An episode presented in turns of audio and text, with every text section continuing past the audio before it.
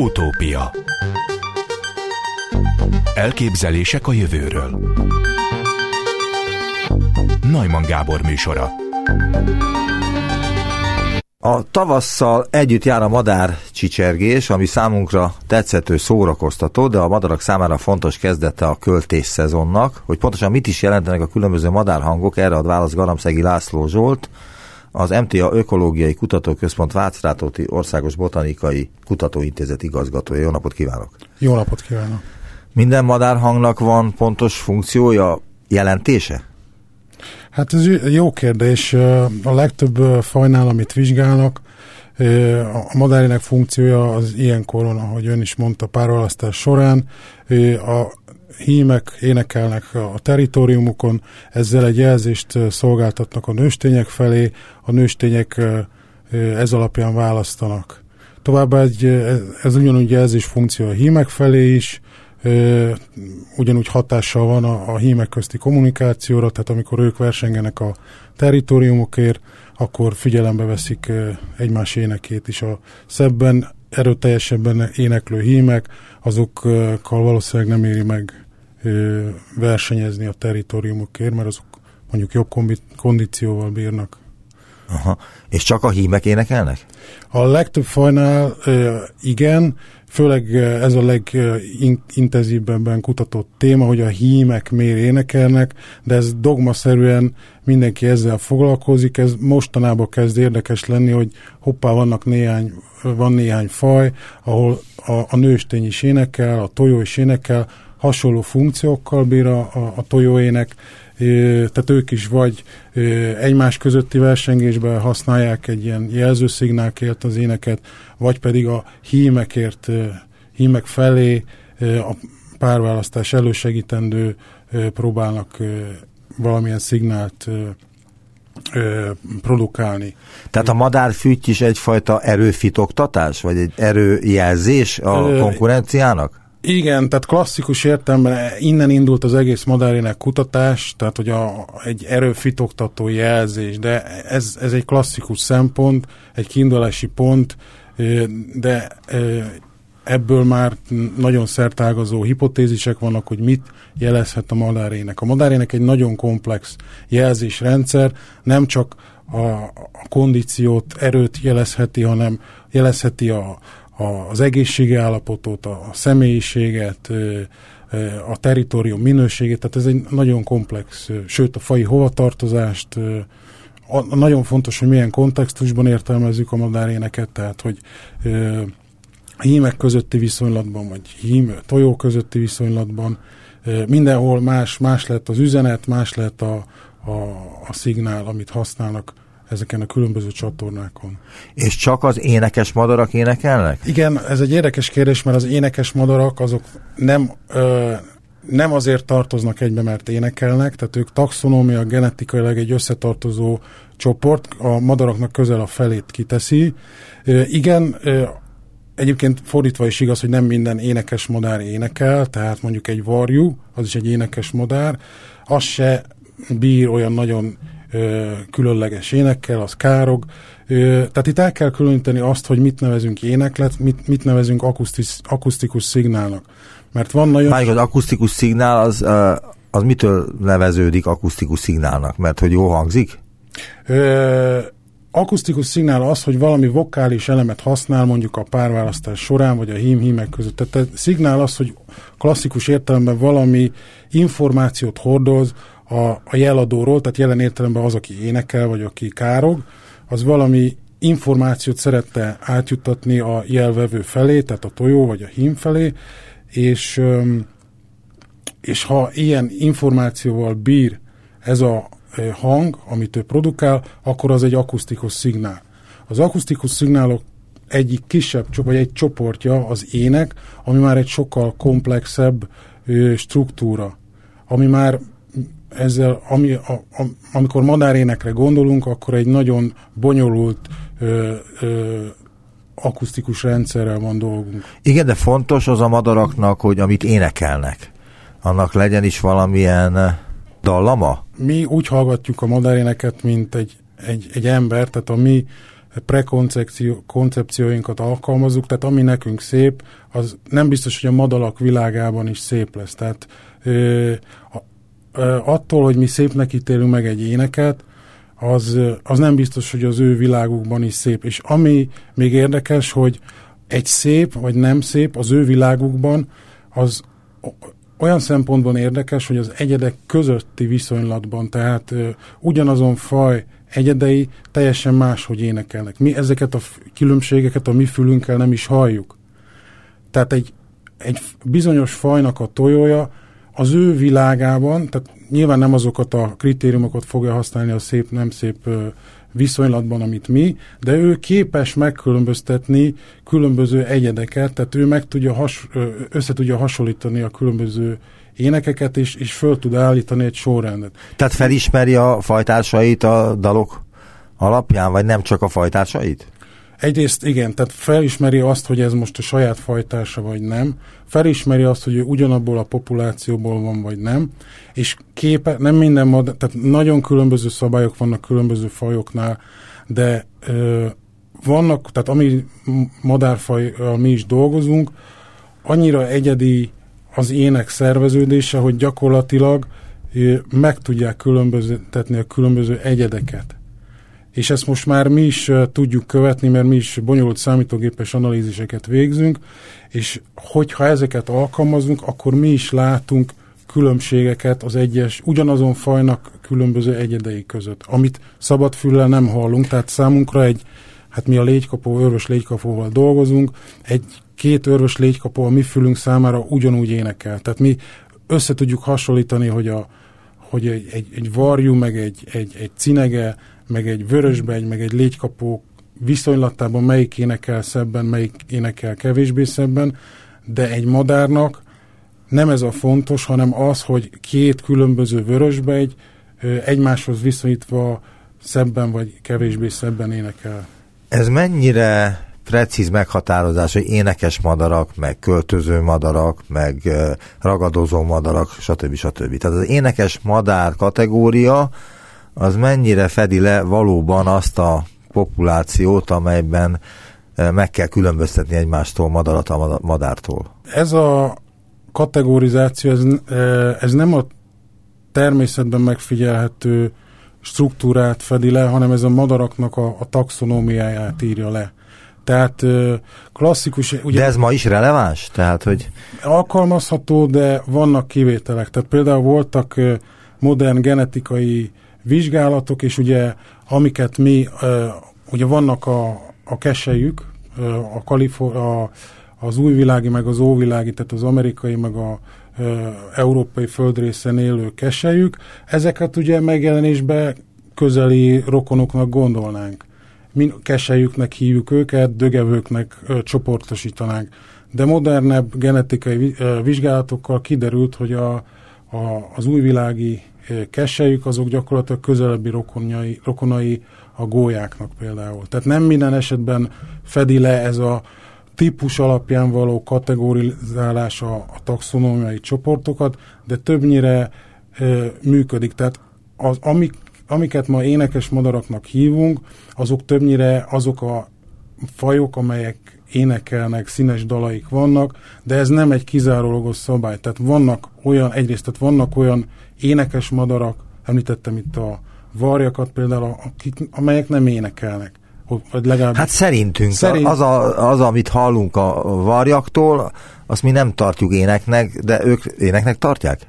Igen, tehát az lehet attól függetlenül egy akusztikus, akusztikus kommunikáció. Tehát ugyanazt a funkciót igen. látja el, mint hogy egy gyönyörűen énekelne. Igen, igen, de ez ugyanúgy ilyen vokális, tehát hangbeli, és sőt még a, a nem énekeseknél, tehát mit tudom én, különböző gémeknél, ö, búbos bankáknál nagyon bonyolult udvarlási ö, ö, szeánszok vannak, amelyekben ugyanúgy vokál, tehát hangbeli, meg táncbeli elemek vannak, tehát ott is nagyon érdekes dolgok történnek udvarlás során, csak nem használnak olyan, olyan változékony akusztikus elemeket, mint a, a, az énekes madarak. És olyan madaraknál, amelyek nem édes, énekes madarak, tehát a fecskék például. fecskék ének. Tehát ott A is fecskék énekes madarak? Van, igen, tehát ott kétféle fecske van, van a, a molnár, feste, fe, molnár fecske, meg a füsti fecske, ezek például énekes madarak, ez a fecskék egy De hát sok- milyen hangjuk van? Nem nagyon halljuk a fecskék hangját. Dehogy nem. A, a füsti fecskének nagyon jellegzetes ö, ö, udvaló éneke van. Van egy érdekes kísérlet, a Current Biology című tudományos labban arról írtak, hogy a madarak képesek megtanulni egy másik madár énekét. Ausztráliában végezték a kísérleteket a tündérmadárral. Ismert a, a jelenség, sőt nem, nem kell ehhez Ausztráliába menni, itthon is vannak ö, nagyon jó hangutánzó fajaink, tehát ilyen például a seregély, gyönyörűen tud például sárgarigót imitálni, tehát ő a saját udvarlásába belevesz olyan elemeket, amelyek más fajtól származnak. Vagy például a, a mátyás madár is egy híres hangutánzó. Ö, igen, ez pontosan... Ők megtévesztésért eh, használják ezt a tehetségüket, vagy, vagy más oka van ennek? Hát ugye beszéltem, hogy az ének mennyire fontos például a párválasztás során, tehát azért, hogy az ő éneke sokkal színesebbnek tűnjön, ö, ilyen trükköket is be tudnak vetni, hogy más fajoktól eltarulnak elemeket, és az beépíti a saját énekébe. A tájékoztatójában, amit elküldött nekem, azt írja, hogy az ének egy akusztikus szignál. Hasonlóan működik, mint például a tollazati színek, a díszek, a hímek minőségét, vagy valamilyen belső tulajdonságait jelzik, például lehet fizikai kondíció, tapasztalat, egészségi állapot. Itt tudok beszélni, írt a zárójelben, konkrét vizsgálatokról arról, hogy a genetikailag meghatározott paraziták elleni védő, védekező képesség hogyan jelentkezik az, az énekben. Személyiségről vannak konkrét vizsgálatok, de hát akkor én megkérdezem, hogy a genetikailag meghatározott paraziták elleni védekező képesség hogyan jelentkezik az énekben. Ez ö, oda vezet vissza, hogy ugye az ének, ö, mivel egy nagyon bonyolult szignál, ö, nagyon sok mindent ö, ö, reftek, ref, lef, reflektálhat az énekről, himről. Egy klasszikus hipotézis szerint az ének egyik funkciója az, hogy a, a nőstények felé a hímek egészségi állapotáról adjon információt. Ez nagyon hasznos információ lehet, amikor a nőstény dönt arról, hogy kivel párosodjon, mert egy egészséges hím az valószínűleg sokkal fittebb, aktívabban tudja etetni a fiókáit, vagy olyan génekkel rendelkezik, amik a, a, az ut, ő utódaiknak, a fiókáknak is paraziták elleni védekező képességet biztosítanak. És ezt ö, vizsgálandó volt egy konkrét ö, célzott vizsgálatunk, amikor ugye ismerjük a, azokat a genetikai régiókat, amelyek nagymértékben felelősek az immunrendszer hatékonyságáért, és ezeket, tehát konkrét genetikai vizsgálatokat végeztünk, ezt a régiót gyakorlatilag megszekvenáltuk, és összehasonlítottuk azoknak a hímeknek az énekét, amiknek, amelyeknek ezeken a, a, a régiókon sokkal változékonyabb genetikai struktúrájuk volt. És hát egy nagyon gyenge összefüggést találtunk, de, de ki tudtuk mutatni, hogy vannak olyan ének tulajdonságok, amelyek összekapcsolhatók ezek, ennek a genetikai régiónak a, a változékonyságával. Azt írja, hogy vannak szexi szillabusok, amit csak a jó hímek tudnak kiénekelni. Miért? Ez is egy érdekes teóriára, meg ez is egy faj specifikus dolog, például ezt a, kon- konkrétan a szexi szilabust, ezt a kanáriknál ír, írták le. A szexi szilabus, ugye a szilabus az a, az, az, az éneknek a, a, az építkezési eleme. Tehát az ének az egy bonyolult struktúra, annak az alegységei a szilabusok. Ezek különböző struktúrák, amelyek fizikai paraméterekkel, tehát idő tartományban, meg frekvencia tartományban karakterizálható bélyegek. És vannak olyan szilabusok, amelyek például nagyon nagy benne a, a variant, a változékonyság, tehát gyakorlatilag kell hozzá egy, egy, akrobat, egy akrobatikus képesség, mert nagyon gyorsan kell különböző frekvencián modulálni a, a madárnak, és ezt ugye nem csak a jó minőségű egyedek tudják ö, elviselni ezt a modulációs terhet. Tehát így módon az a hím... Tehát ez fizikailag is megterhelő. Igen, tehát az a hím, aki képes ezeket a szexi szilabusokat kiénekelni, az azt jel... Azt, azt talál párt magának. Talált párt magának. Ez olyan, mintha egy porsche lenne. Pontosan, tehát a szignáloknak egyik klasszikus értelmezése, ugyanúgy, mint az em- embereknél, emberi viszonylatban, ugye amikor mi lóbáljuk a, a drága autónak a sluszkulcsát, az is egy szignál, ami a párválasztás során előnyhöz ö, juttathat minket. És ezt a, a nőstényeknek is ö, megéri figyelembe venni, mert akkor az ő utódainak a túlélése garantált. Tehát ha megvannak ezek a javak, amikkel az adott hím bír, akkor megéri ezt a hímet választani. Akkor azt mondja meg, legyen szíves, én a ligetbe járok a kutyámmal rendszeresen, ott sétáltatom, és amikor pici volt, akkor is ott sétáltattam, ilyen pár hónapos, és az egyik ilyen játszó társával rátaláltak egy döglődő varjúra. Nem tudtak mit kezdeni vele, két kiskutyáról volt szó, pár hónapos kiskutyáról, nézegették, meg tologatták, de egy pillanaton belül megjelent egy varjú, aztán még egy, aztán egy idő után több száz varjú, és elkergették őket a, a haldokló, vagy leesett varjútól, és arra nem jöttünk rá, hogy hogyan értesítették ezek egymást. Ugye énekes madár a varjú, ezek elénekelték egymásnak, hogy iránya nem tudom micsoda, azt sem tudom, hogy határozták meg, de pontosan oda repültek, tehát honnan van ennyi eszük? És honnan van ilyen hangjuk? Hát mondom, itt is valószínűleg különböző kommunikációs elemeket használtak. Tehát tudjuk már azt, hogy a varjak azok hogyan értesítik egymást? Tehát hogyan tudják egymást egy irányba állítani? Persze, tehát ők is használnak, ahogy mondtam, bizonyos akusztikus kommunikációs elemeket, de ugyanúgy esetleg vannak vizuális kommunikációs elemek, tehát viselkedésbeli dolgok, amiket figyelnek egymáson, ennek része lehet, hogy hogyan kárognak, tehát ezek le, ismert, leírt dolgok, hogy, hogy az ilyen egyszerű károgásnak is lehet kommunikációs funkciója. Aha. Az is szerepel az előzetesében, hogy a különböző fajok felosztják egymás között, hogy melyik időskálán és frekvencia tartományban énekelnek. Hogyan és mikor osztják ezt föl? Hát ez nem tudatos, ezt az evolúció folyamata hosszú távon így hozta létre. Ugyanis megfigyelhettük, hogy hogyha fölkelünk, akkor a különböző fajoknak gyakorlatilag megvan az idősávja. Tehát, hogy egy fülemüle az gyakorlatilag milyen. A Rómeó és Júlia az erről szól.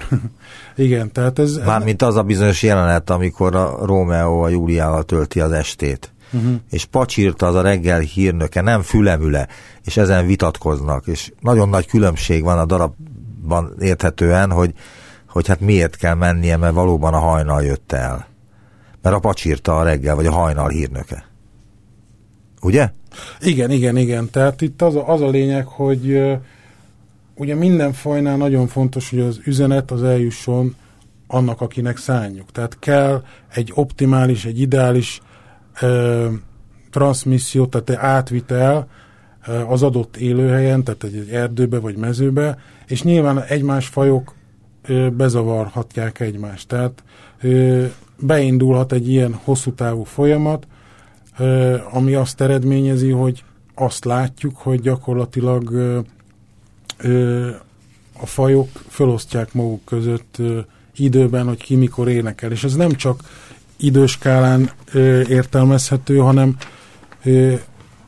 hanem frekvencia tartományokat. Tehát ugyanúgy, amikor mi mondjuk elmegyünk sielni, és walkie-talkie-kat használunk, és mindenki különböző frekvencia tartományokat használ, hogy ne zavarjuk egymás jeleit, ugyanúgy a madaraknál is létezik egy nagyon finom beszabályzott frekvencia csatorna, amik, amiket őt használnak. Most mondanék egy érdekes sztorit, ami ide kapcsolódik, hogy például vannak fajok, ugye például a cinege, amelyek el, előfordulnak városban is, meg erdőben is. Na most nyilván egy erdőben, meg egy városban teljesen más az akusztikus háttérzaj. És nagyon érdekes módon, ugye egy, egy városhoz alkalmazkodott verőpopuláció, vagy Cinege. Cinege populáció más csatornát kezdett el használni. Tehát mivel ott a háttérzaja, az autók zaja, a városi alapzaj, az ő frekvencia tartományuk ennek megfelelően eltolódott. Aha. És ők egyébként, ha máshová kerülnek, akkor megértik a fajtársaikat, akik más frekvencián énekelnek?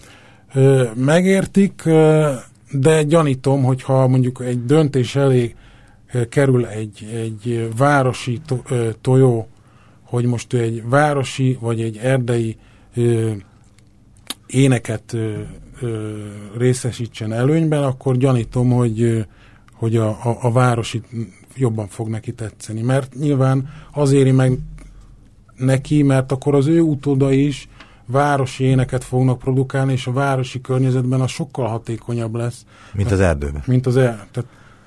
Azt a kérdést is felteszi, hogy tényleg vannak slágerek az énekben, és twittereznek-e a madarak.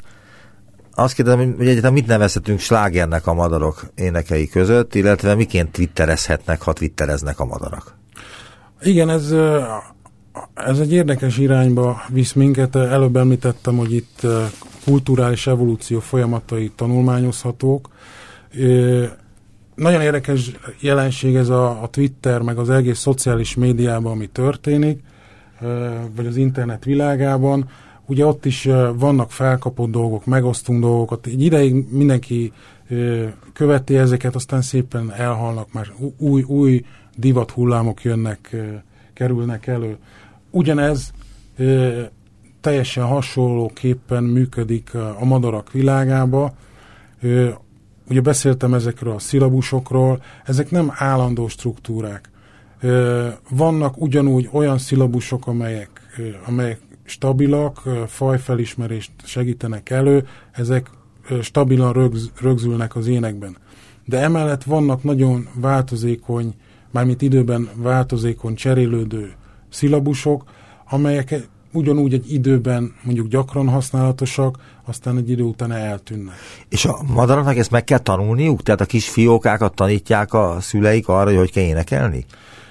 Igen, az éneknek van ö, valamennyi genetikailag öröklődött ö, része, de többnyire tanult. Tehát valahol tanulják az ének egyes elemeket. Hát ha valahol ezt a fészekbe tudja az anyukájuk vagy az apukájuk megmutatni, az apukájuk ma az énekel főleg, ugye? Hát ebben az a csavar, ugye mondtam, hogy legtöbbször ugye udvarláskor énekelnek. Tehát hát igen, ez vannak, itt a kérdés.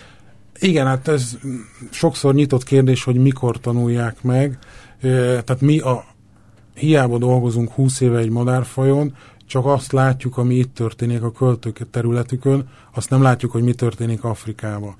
Tehát ez gyakorlatilag nyitott kérdés, hogy hol... hol tehát ezt kutatják, akik kutatják jelenleg Igen, is. tehát ez egy érdekes kutatási, mondom, ez is faj, fajtól függő, tehát ö, ö, más jelent egy, egy vándorló madárnál, más jelent egy rezidens madárnál, ö, de az általánosan elfogadott ö, ö, nézet szerint ö, nagy részt valahol, valamikor tanulják az éneket. A, főleg az olyan fajokról beszélünk, ahol ilyen nagyon bonyolult ének van. Köszönöm szépen Garamszegi László Zsolt, az MTA Ökológiai Kutatóközpont Vácrátoti Országos Botanikai Kutatóintézet igazgatója volt az utópiában. Köszönöm, hogy eljött viszontlátásra. Én is köszönöm a lehetőséget. Utópia Április 10-én az Event Horizon Telescope nemzetközi tudományos projekt kutatói publikáltak egy fekete lyuk eseményhorizontról készült felvételt. A megfigyelt objektum az M87 elliptikus galaxis középpontjában lévő szupermasszív fekete lyuk, amely 55 millió fényére található a Földtől, tömege a napunkénak 6,5 milliárd szorosa. Itt van önünk Szabó Robert csillagász, az MTA Csillagászati és Földtudományi Kutatóközpont Konkoly Tege Miklós Csillagászati Intézet igazgatója. Jó napot kívánok! Jó napot kívánok én! Mit szól a képhez? Ez egy fantasztikus és lélegzetállító kép, amire a csillagászok régen vártak. Uh, mindjárt hozzá kell tenni, hogy ez egy rádió rádiót hullámos tartományban készült kép, tehát igazából nem látjuk így a szemünkkel, nem így látjuk, de minden esetre sikerült belőle egy vizuálisan feldolgozható képet idézőjelben kreálni, ami először mutatja meg nagyon nagy felbontásban, bármennyire is elmosódottnak látszik első pillantásra, egy fekete lyukat, ezt az egzotikus objektumot, amit már körülbelül száz évvel ezelőtt megjósoltak, és annak a közvetlen környezetét, és ebben van igazából a nagy jelentőség ennek a bejelentésnek, ez pedig az, hogy nagyon nagy felbontásban, nagyon közelről megfigyelhetjük a fekete lyukat, és igazából azt, hogy mi az, ami körülötte egy ilyen nagyon egzotikus és nagyon speciális csillagászati objektum környezetében zajlik. Ez eddig nem volt lehetséges ennyire nagy pontossággal. Honnan látjuk ezt a fekete lyukat? Tehát hol van az a pont, ahonnan ezt a képet elvileg láthatnánk? Uh, ugye ez 55 millió uh, fényévnyire van tőlünk, nem a saját galaxisunkban, hanem egy közeli uh, óriás galaxisban.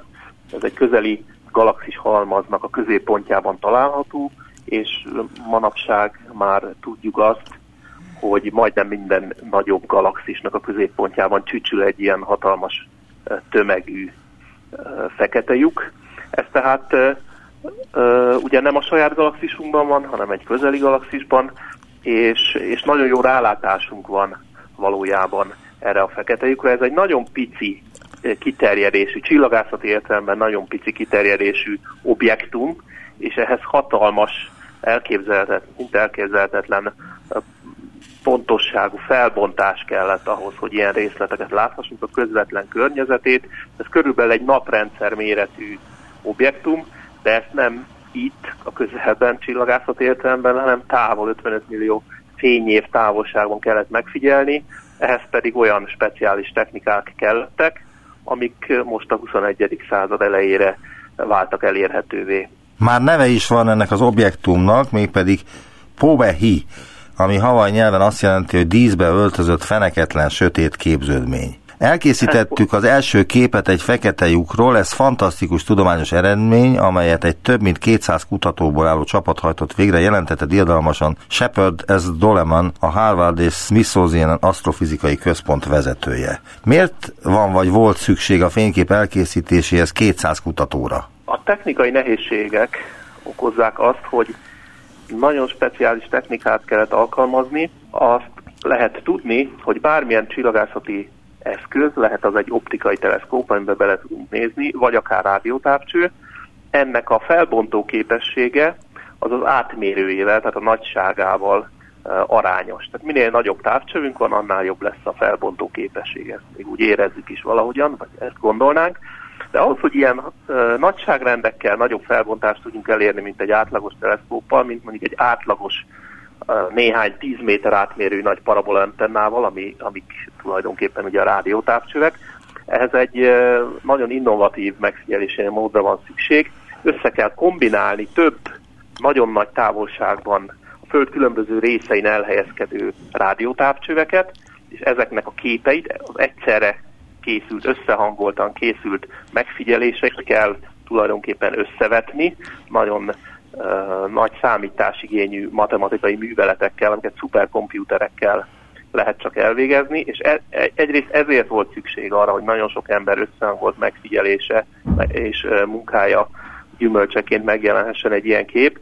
Az érdekesség, hogy itt, itt petabájtnyi méretű, nagyon-nagyon sok uh, terabájtnyi adatnak a feldolgozásáról van szó, magának ennek a számolásnak az elvégzése is több hónapig tartott, és például jellemző, hogy annyira nagy ez az adatmennyiség, amiből ez az egyetlen ké- végső kép aztán előállt, hogy igazából az internetnek az átteresztő képessége még ma sem olyan nagy, hogy ezeket az adatokat könnyen átmozgathatták volna egyik helyről másikra az internet csatornáin keresztül, hanem egyszerűen ki kellett írni mágnesszalagokra és postával fizikailag, mint a 20. században egyszerűen át kellett vinni kézben egyik számítóközpontban a másikban olyan hatalmas mennyiségű adatról van szó, hogy még az interneten sem lehet ezt átcsorgatni normális idő, belátható idő alatt. Tehát ez az egyik, hogy hatalmas mennyiségű adatról van szó, majdnem egy tucat különböző rádió obszervatórium a föld különböző részein kellett, hogy összefogjon, hogy elkészítsék ezt a képet. A másik oldala is érdekes a dolognak, hogy nagyon sok elméleti számítást kellett ahhoz elvégezni, és itt ér össze ez a megfigyelés, és itt teszi fel a koronát erre a két oldalról történő megközelítés, vagy megfigyelési oldalról, és a e, száz évvel ezelőtt előrejelzett általános relativitás elmélet által e, megjósolt e, valóság valahol összeért, és ebben a képben találkozott. Tehát arról van szó, hogy itt igazából nem egyszerűen csak ránézünk egy objektumra, hanem egy eltorzult képet kell látnunk, ezt is várjuk, mert olyan hatalmas gravitációs tér van e, az irdatlan nagy fekete lyuk körül, ami eltorzítja azt a környezetet, amit e, ott a környezetében várunk, különböző anyagbefogási korongokat, a csillagokat, amik éppen oda tévednek. Ez az a korong egyébként, amit úgy fénylően látunk, és ennek a sziluett, erre, mint egy sziluettként vetül rá a fekete lyuknak a képe, tehát nem is magát a fekete lyukat, hanem annak az árnyékát látjuk igazából. De a lényeg az, hogy szinte egy görbe tükörbe nézünk bele, és ezért nem volt teljesen egyértelmű, hogy mi az, amit pontosan látni fogunk, hogy pontosan tudjuk-e, és mennyire pontosan ismerjük az általános relativitás elméletet, mert ha egy, egy-két paramétert egy picit itt-ott megpiszkálunk, és más értéke van esetleg ilyen nagy skálákon, amiket eddig még nem vizsgáltunk, akkor az új, egyrészt új tudományos felfedezéshez vezet, másrészt viszont akkor ennek hatása lesz arra a képre, amit látnunk kell, és az volt a felfedezésnek a konklúziója, hogy nagyon nagy pontossággal visszakaptuk azt, amit az általános relativitás elméletből Einstein száz évvel ezelőtti jóslata, vagy elmélete alapján várnánk. Tehát ez egy visszaigazolása annak, hogy a, a tudásunk helyez, helyes, és ennek ott van nem csak egy, egy válveregetés a, a, a csillagászoknak, illetve a fizikusoknak, hanem ezek nagyon fontos következményei vannak, mert azt is tudjuk más oldalról, hogy az univerzumunkat eléggé kevéssé értjük, sötét anyagot és sötét energiát kell feltételeznünk ahhoz, hogy megértsük, hogy hogyan áll össze, és hogyan fejlődött a mi világegyetemünk olyanná, ami ennek ma ismerjük és látjuk.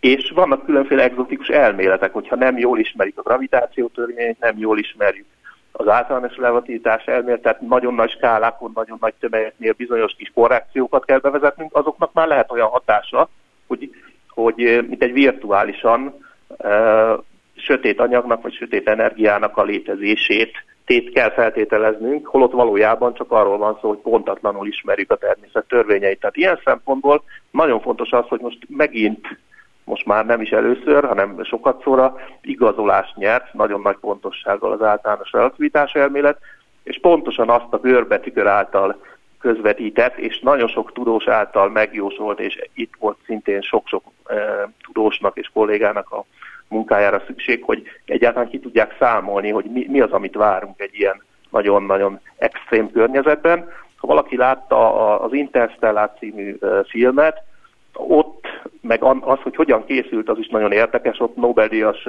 elméleti fizikusok számolták ki, hogy egy hatalmas fekete lyuknak milyen egy csillag háttér előtt forgó és mozgó fekete lyuk, az milyen képet generál, tehát hogyan látjuk eltorzulva a csillagokat egy fekete lyuk körül. Na hát itt pontosan erről van szó.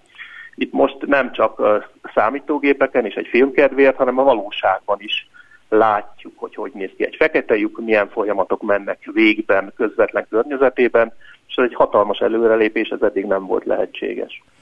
A világ Keti Baumant ünnepli, aki mindössze 29 éves, és neki tulajdonítják a fekete lyuk lefényképezését. De igazából Kéti Bauman mit tett? Tehát mit köszönhet a világ Kéti Baumannak?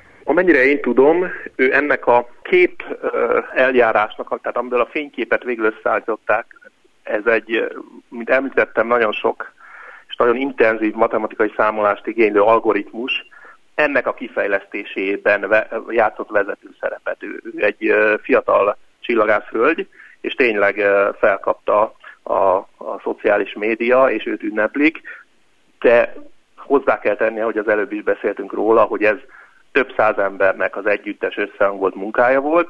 Ugye a nyilvánosságra került fotó egy 55 millió évvel ezelőtti állapotot mutat nekünk, nem? Ez így van, igen. Hogy akkor hogy nézett ki az a bizonyos fekete lyuk? De van-e bármilyen információ arról, hogy ez alatt az 55 millió év alatt mit tett ez a fekete lyuk? Tehát mi történt a Povehivel? Egyáltalán mi történhet vele a jelenlegi tudásunk szerint? Ez másfajta megfigyelésekből fog kiderülni. Tehát így van, ahogy a távoli univerzumban nézünk, minél távolabbra nézünk, ugye az időben is visszanézünk, ezt sosem nem szabad elfelejteni. Viszont azt is hozzá kell tenni, hogy ez az 55 millió évet csillagászati értelemben nem olyan borzasztóan hosszú idő, mert hogy ugye a mi naprendszerünk is 4,5 milliárd éves legalább, tehát itt van egy, egy két nagyságrend, egy százas szorzó legalább, és az univerzum életkora is valamivel kevesebb, mint 14 milliárd év. Tehát itt igazából az a kérdés, hogy egy ilyen hossz, hogyan alakul, egyrészt, egyrészt az, hogy hogyan alakulnak ki ilyen behemót több milliárd napnak a tömegét magukban egyesítő uh, szuper uh, masszív, tehát szuper nagy tömegű fekete lyukak, másrészt pedig valóban az, hogy ezek hogyan fejlődtek, és még egy izgalmas kérdés az, hogy hogyan, ezek hogyan hatnak a saját galaxisukra, amiknek a közepén csücsülnek, és ezeket néhány éves skálán, tehát csillagászati értelemben nagyon rövid időskálán fogjuk tudni ilyen rádiótávcsövekkel vizsgálni, például az M87 említett galaxis, említett fekete lyukának az esetében is, de ha nagyon sok hasonló távolabbi galaxisban megnézzük, hogy a fekete lyukak hogyan működnek, akkor lehet egy elképzelésünk arról, hogy mennyire sok anyag hullik be például ezekbe a, lyuk, a fekete, lyukakba, ugy, fekete lyukakba, ugyanis ugye ezek elnyelik ezeket a, ezek a, a, a, a gyanútlanul őket megközelítő bármilyen normális anyagot, lehet az egy csillagközi gázfelő, lehet az egy csillaghalmaz, vagy egyedi csillagok is, bolygók is akár. Nem közvetlenül ugyan, hanem egy pályára állnak igazából egy ilyen anyagbefogási korongnak nevezett lapos korongban gyűlnek össze, ott felforrósódnak, és röntgen tartományban például kiválóan látszanak ezek az objektumok. Itt most az az érdekes ennél a felfedezésnél, hogy ezt a folyamatot közvetlenül meg lehet figyelni. Tehát ez az anyagbefogási korong, amire a fekete lyuknak a sziluettje úgymond rávetül, és ez az, amit, amit láttunk, és ez, a, ez, a, ez az a fénykép, ami bejárta a világsajtót. Hát visszatérve a fekete lyukakra, tehát itt az az érdekes, hogy azt látjuk, hogy bizonyos esetekben ezeknek a fekete lyukaknak vannak csendesebb periódusai, amikor kevés anyag hullik be beléjük, és van, amikor meg egészen aktívak, és akár a világegyetem legszéléről is látszanak, olyan nagy aktivitást mutatnak, és felfényesednek. A, a, az elektromágneses spektrum széles tartományában, a röntgentől az optikai, vagy akár az infravörös hullámhosszakig. Azt érdemes például ehhez hozzátenni, hogy a mi saját galaxisunk közepén ülő fekete lyuk, nekünk is van egy ilyen fekete lyukunk a saját csillagrendszerünkben, a saját galaxisunkban, ami jóval közelebb van hozzánk, de jóval kisebb, mint az M87-nek a 6,5 milliárd naptömegnyi ö, fekete lyuka, e, igazából ezerszer kisebb tömeget rejt magába, de így is egy hatalmas, több millió naptömegnyi mintha több millió napnak a tömegét ugye összezsúfolnánk egy nagyon-nagyon pici térrészben, és erről tudjuk, illetve a megfigyelések azt mutatják most már több évtizede, hogy viszonylag csendes állapotban van a mi e, galaxisunknak a fekete lyukja, kevés anyag hullik be, és kevéssé fényes, és kevésbé aktív ez a, az anyag elnyelés, ami egyébként végbe megy minden fekete lyuk esetén. Tehát ilyen közvetett információink statisztikusan e, sok-sok fekete lyuk esetében vannak, az, hogy most pontosan mi történik az M87 fekete lyuk a közelében, azt néhány éves, évtizedes ilyen emberi időskálán fogjuk tudni vizsgálni. Ha ennél hosszabb időtávra vagyunk kíváncsiak előre nézve, vagy visszafelé, akkor az az egy járható út marad, hogy ehhez hasonló fekete lyukakat nagy tömegben megfigyeljük, és levonjuk a tanulságokat, hogy mit látunk más galaxisok középpontjának az esetében.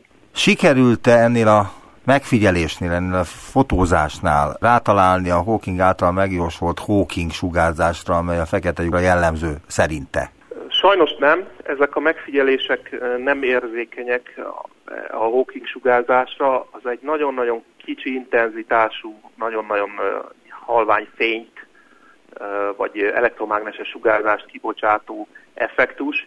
Itt a fekete lyukat körülvevő anyagbefogási korong és annak a sugárzása az sok-sok nagyságrendel nagyobb fénykibocsátást és fotonkibocsátást, rádió hullámtartománybeli fényességet jelent, úgyhogy az egyenlőre ezeknél a fekete lyukaknál reménytelen, hogy közvetlen módon, ilyen módon kimutassuk ezzel a, a, az Event Horizon teleszkóppal, tehát esemény horizon teleszkóppal. Egyébként az Event Horizon teleszkóp egy négy kontinensen, Grönlandon és Havain elhelyezett tagokból álló globális rádiótávcsőrendszer, amelyben összekapcsolt obszervatóriumok a Föld átmérőjével közel azonos méretű virtuális teleszkópot hoztak létre. Van ennek a rádiótávcsőrendszernek magyar eleme is? Nincsen magyar eleme, Magyarországon nincsen ilyen bevethető rádiótávcső A kollégák azonban, vannak magyar rádiócsillagászok, és ők pontosan ezeket a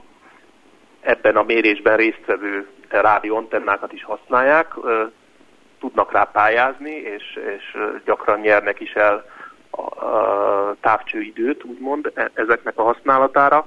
Ön is mondta, hogy ez a fekete lyuk, amit most megfigyeltek, ez irdatlan nagy. Ha a tömege 6,5 milliárd szorosa a napunkénak, de ezt honnan tudható, hogy a tömege ennyi meg ennyi? Ezt hogyan e, tudják kiszámolni a tudósok? A tömegét azt e, úgy lehet kiszámolni, sokféle módszer van, de a legalapvetőbb, amiről a nagyságrendeket legalább jól tudjuk, az a körülötte levő csillagoknak a mozgásából e, lehet erre következtetni.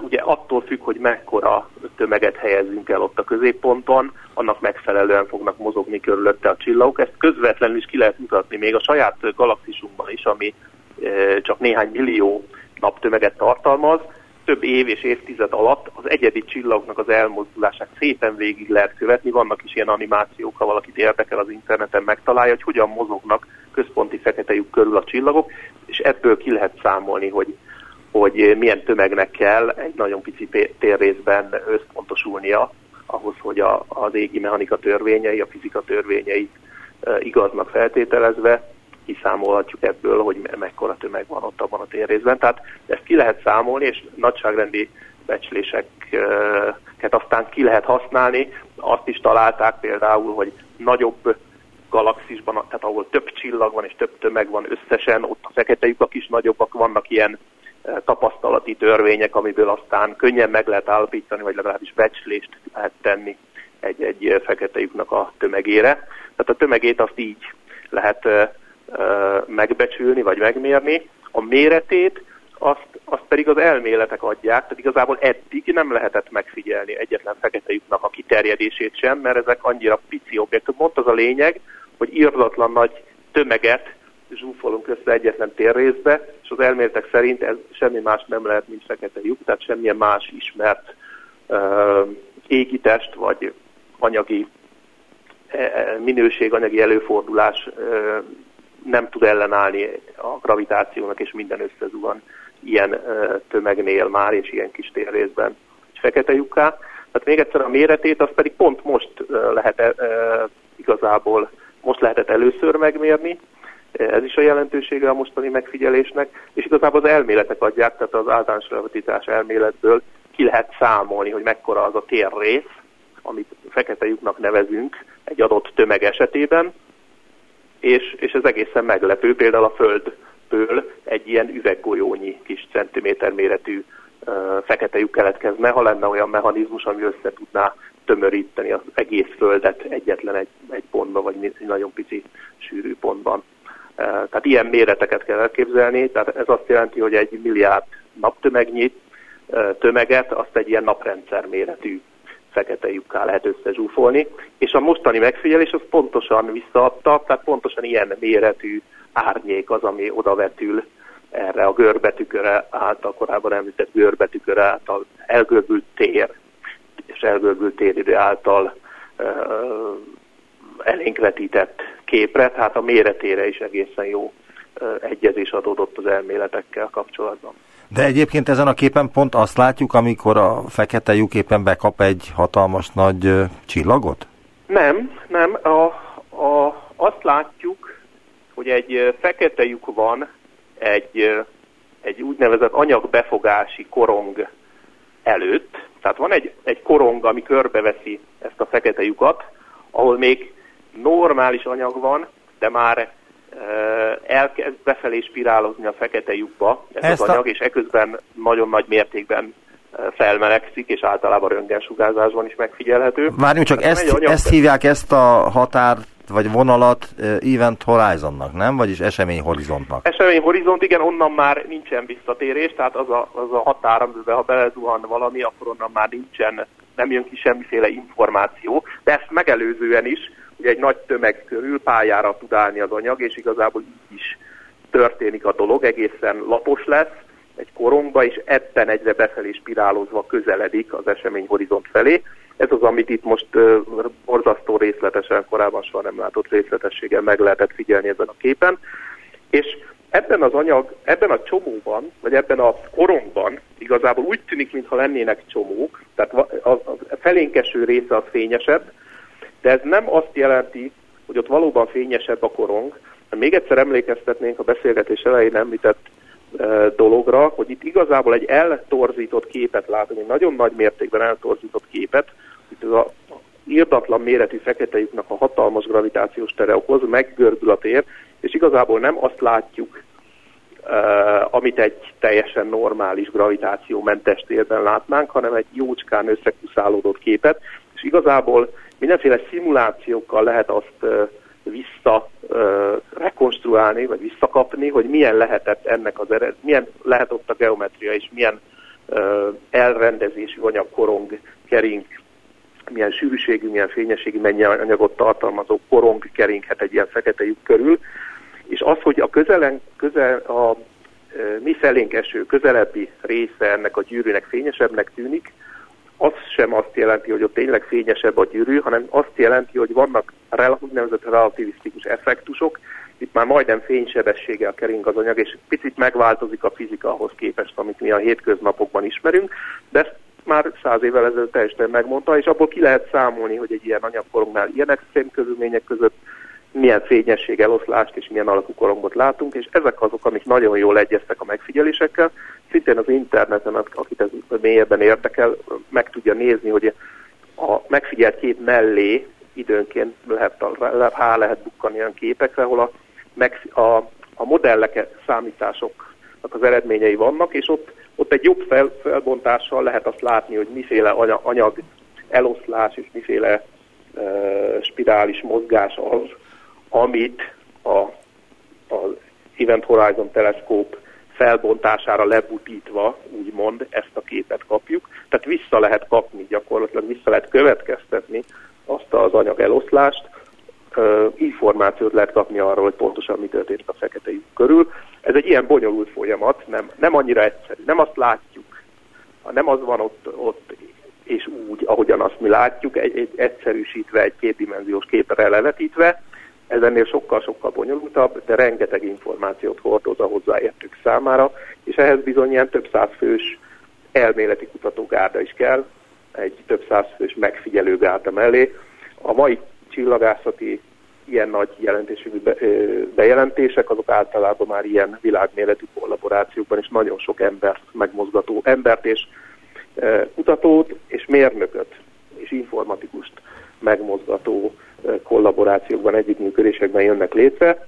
Hát ez a jövő útja, és, és például a gravitációs hullám megfigyelésére gondolom néhány évvel ezelőtt szintén nagyon sok-sok, több ezer ember kellett ahhoz, hogy együttműködjön és azok a megfigyelések megtörténhessenek. Köszönöm szépen. Szabó Robert csillagász, az MTA Csillagászati és Földtudományi Kutatóközpont Konkoly Tege Miklós Csillagászati Intézetének az igazgatója volt az utópiában. Viszont hallásra. Én is köszönöm. Viszont hallásra.